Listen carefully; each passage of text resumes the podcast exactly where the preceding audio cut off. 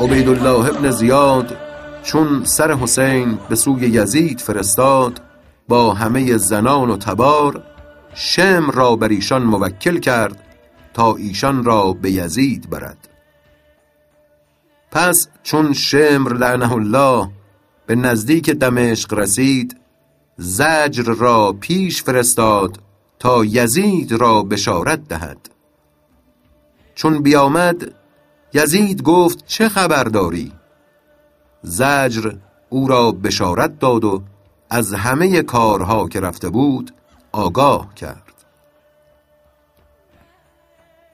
پس یزید بدان خبر سخت شاد شد، ولیکن به نفاق در روی مردمان گفت شما را که گفت که حسین را بکشید؟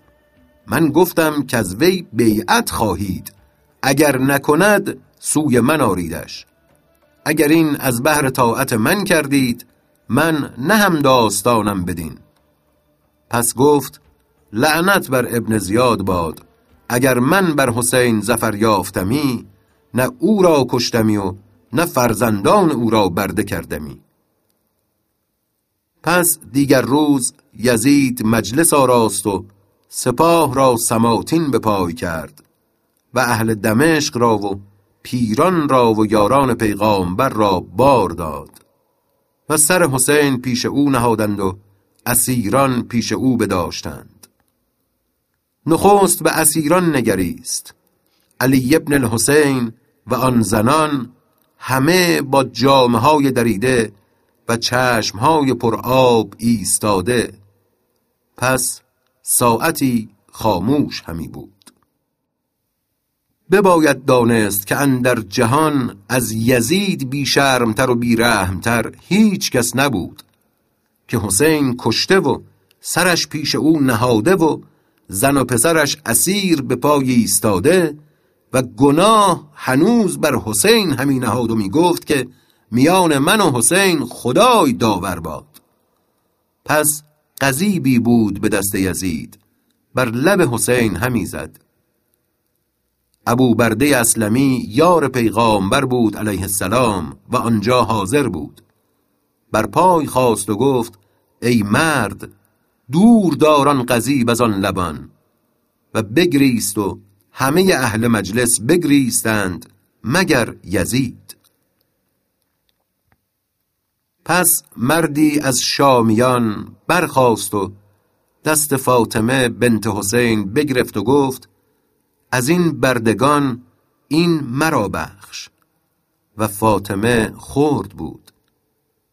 زینب گفت لا ولا کرامه لک ولا بهذا، یعنی یزید را گفت نه او تواند بخشیدن و نه تو برده توانی کردن. پس یزید ایشان را ده روز باز داشت به خانه زنان، آنگه به مدینه باز فرستاد به دست مردی از شامیان.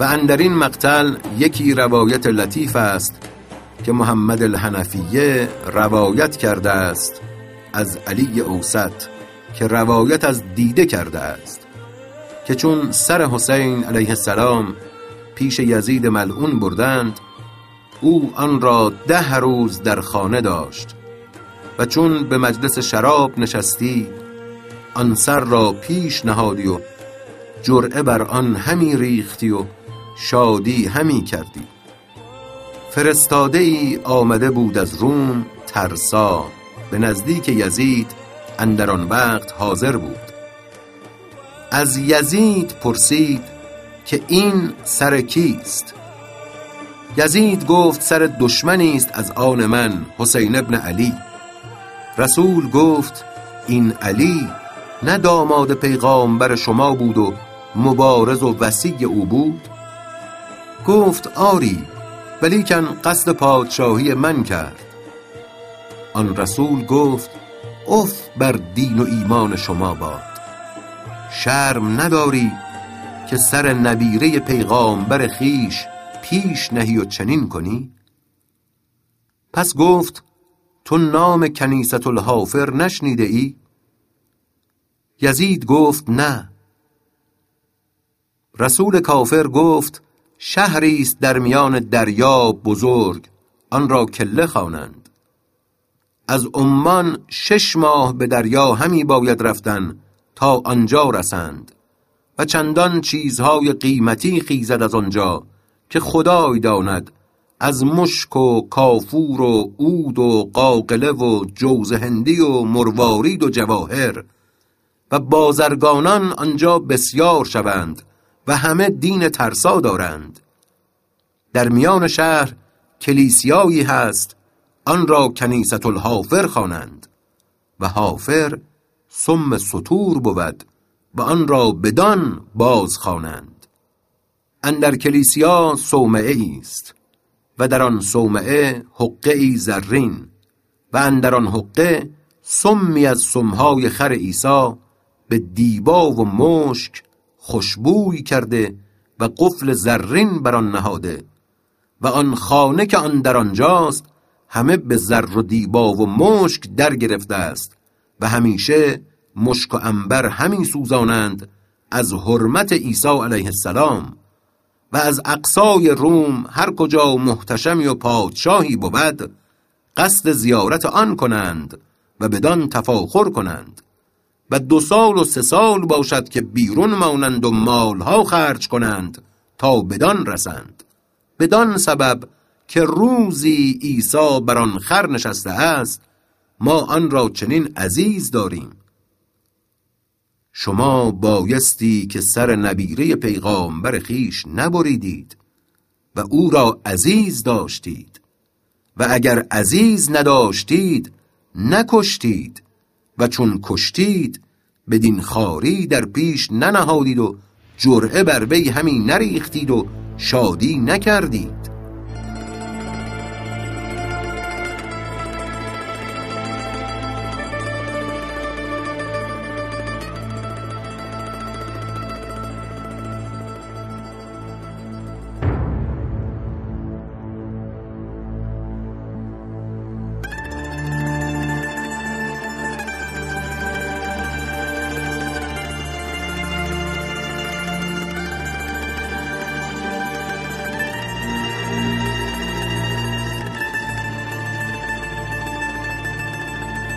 یزید لعنه الله از آن خجل شد و روی سوی ندما کرد و گفت این ترسا را نمی بینید که بر ما چه شنعت کرد؟ والله که من او را بکشم. پس فرمود کو را بیرون برید و بکشید. ترسا چون دانست که او را خواهند کشت روی سوی آسمان کرد و گفت الله اکبر، خواب من راست شد که محمد رسول خدا را به خواب دیدم که دوش مرا همی مهمان کرد و همی گفت تو از اهل بهشتی. پس برخاست و سر حسین علیه السلام در بر گرفت و همی گفت اشهد ان لا اله الا الله و اشهد ان محمدا رسول الله.